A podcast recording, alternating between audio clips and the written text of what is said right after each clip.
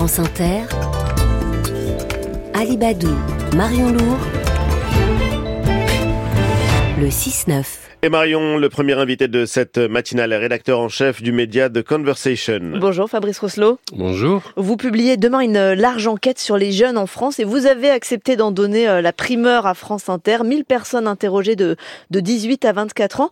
Il y a une surprise dans cette enquête parce que malgré le, le contexte international dont on parle beaucoup euh, dans nos journaux, qui est très tendu, malgré cette tension qui est sensible même dans, dans la société, les jeunes vont bien, plutôt bien. Oui, en tout cas, ils se disent optimistes. C'est vrai que c'était une grande surprise pour nous. C'était la première surprise de, de, de cette enquête. Euh, à 71%, ils se disent optimistes par rapport à, à la vie future. Et c'est vrai qu'on entend quand même beaucoup de retours sur euh, l'éco-anxiété, euh, les défis face euh, évidemment à cette planète qu'on euh, qu'on a du mal à, à, voir et comment comment on peut s'en emparer. Et donc là, on a une vraie une vraie surprise. Ils sont plus optimistes. Ils sont à la fois aussi plus matures. Ils sont beaucoup dans, dans les causes qu'ils défendent. Hein. Ils défendent beaucoup de causes mais ils le font peut-être à un niveau intime, on va en parler, et, et personnel, donc ça c'est intéressant. Et donc on a une, une vision globale qui est, qui, qui est un peu contre-intuitive par rapport à celle qu'on peut avoir euh, et qui est projetée souvent euh, et, et, et, sur lesquelles on réagit, euh, dans les médias notamment. On a une jeunesse qui est plus positive et qui est prête à relever les défis d'une certaine manière. Ils sont heureux même.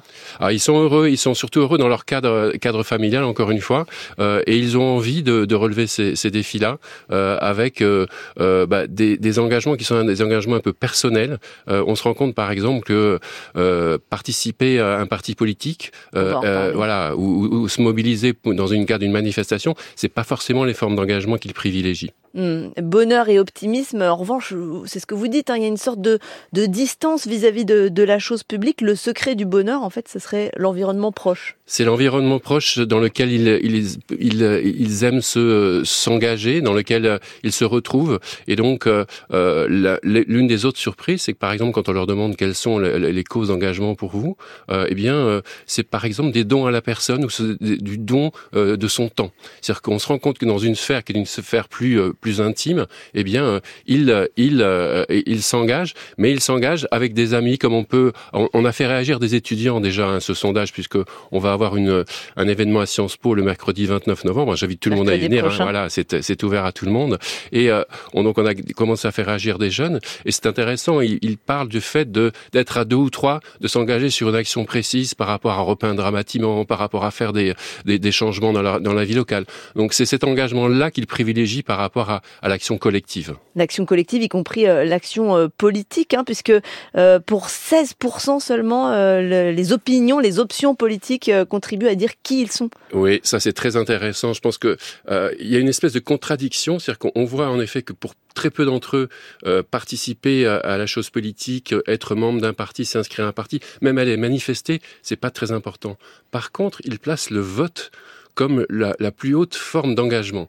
Donc, et pourtant, priori... l'abstention, enfin, on, voilà, on voit pourtant, 70% euh, législatives Exactement, et donc on, on, a cette espèce de, de contradiction apparente, mais quand on les interroge, ce qu'ils disent, c'est très intéressant. Ce qu'ils disent, c'est qu'en fait, ils ne se retrouvent pas dans le paysage politique du moment, donc problème de, de, représentation politique. Par contre, en théorie, le vote reste une forme d'engagement. C'est-à-dire que s'ils avaient des partis, des syndicats, ce que vous voulez, des organisations euh, qui répondaient à, leur, à leurs questions, à leurs envies, à, à, leur engagement, ils iraient voter. Et le problème, ils n'ont pas. Donc, je pense que là, il y a un champ énorme pour les politiques, euh, un champ dans lequel il faut s'emparer d'une certaine manière, parce que tout simplement, les aspirations des jeunes ne sont pas euh, rencontrées, en tout cas ne sont pas remplies aujourd'hui, et il y a tout une, un, vide politique à, à combler d'une certaine manière. Ah, aux partis euh, politiques, euh, effectivement. Comment est-ce qu'on peut, au regard de votre étude, comment est-ce qu'on peut aller les chercher justement ces jeunes sur sur le terrain politique? Ben, je pense qu'il faut aller voir ce qu'ils font, tout simplement. C'est-à-dire qu'on est assez étonné. Euh, moi, je sais au niveau, encore une fois, au niveau local, euh, quand les les, euh, les maires, etc., vont voir ce que font les jeunes, eh bien, ils entraînent les jeunes dans des dynamiques. Et même quand on voit, par exemple, dans les organisations étudiantes, nous, hein, The Conversation, on est un média qui travaille avec les chercheurs. Mm. On essaie de, de décrypter un peu le, le, le, monde qui nous entoure. Et, et donc, on, on, a ces étudiants qu'on côtoie tout le temps. Et on se rend compte que même dans les associations étudiantes, ils travaillent 4, 5, 6 et ils travaillent à leur niveau. C'est pas c'est pas le grand soir, c'est pas la grande révolution tous les jours, loin de là. C'est vraiment comment à mon niveau je peux faire changer les choses. Et les causes elles sont quoi? Environnementales, sociétales évidemment? Alors, elles sont environnementales, sociétales, mais alors on a des choses justement intéressantes. La première cause en tout cas qu'ils mettent en avant, c'est euh, euh, le gaspillage alimentaire. Euh, il y a aussi vraiment l'échelle individuelle. Exactement, on est vraiment à l'échelle individuelle. Il y a aussi la lutte contre les discriminations, la lutte contre les violences faites aux femmes, mais de, nouveau à un niveau vraiment personnel. C'est-à-dire que on va aller voir les personnes qui sont mis en difficulté. On va on va s'investir sur une sphère plus familiale, plus personnelle, et ça c'est intéressant. Et encore une fois, ça montre qu'il y a un déficit du collectif qui est intéressant et qui, interroge aujourd'hui. Déficit du collectif aussi euh, dans, le rapport au travail. On en avait beaucoup parlé euh, après la Covid, euh, la grande démission qui n'a finalement pas complètement eu lieu, mais il y a une certaine distance quand même. Il y a une distance et il y a une maturité. C'est qu'en fait, ce qui demande principalement par rapport au travail, c'est une autonomie financière. Et là, on retrouve quand même aussi les, difficultés du moment. C'est-à-dire que l'autonomie financière, c'est à mettre en regard de la précarité, hein, dont, on, dont on parle beaucoup des, étudiants notamment. Euh, il y a un élément très important aussi, il place la santé mentale et la santé physique comme un des, un des éléments qui les définissent le mieux. Ça veut dire qu'il y a une crainte justement par rapport à cette santé mentale dont on parle beaucoup également. Donc il y a tous ces éléments-là, ces inquiétudes, elles existent, mais ils y répondent encore une fois, soit au niveau de, de leur engagement personnel, soit par rapport à un, un, rapport au travail qui est très mature, qui dit voilà, il faut qu'on soit, auto, qu soit autonome, il faut qu'on gagne notre vie correctement et on fera avancer les choses après. Et c'est l'ambiance qui compte le plus dans les préoccupations. Oui, alors ils veulent ça aussi, c'est l'exigence qu'on connaît aussi. Ils parlent aussi pas mal de télétravail, c'est-à-dire flexibilité par rapport au fait de, de venir ou pas venir au boulot. Donc il y a toute cette exigence-là qui est, qui est là. Hum, sur euh, un dernier mot très rapide sur le rapport à l'info, il est très très contrasté. Il n'y a pas de tendance vraiment claire là. Non, il y a à la fois une inquiétude, il y a une curiosité.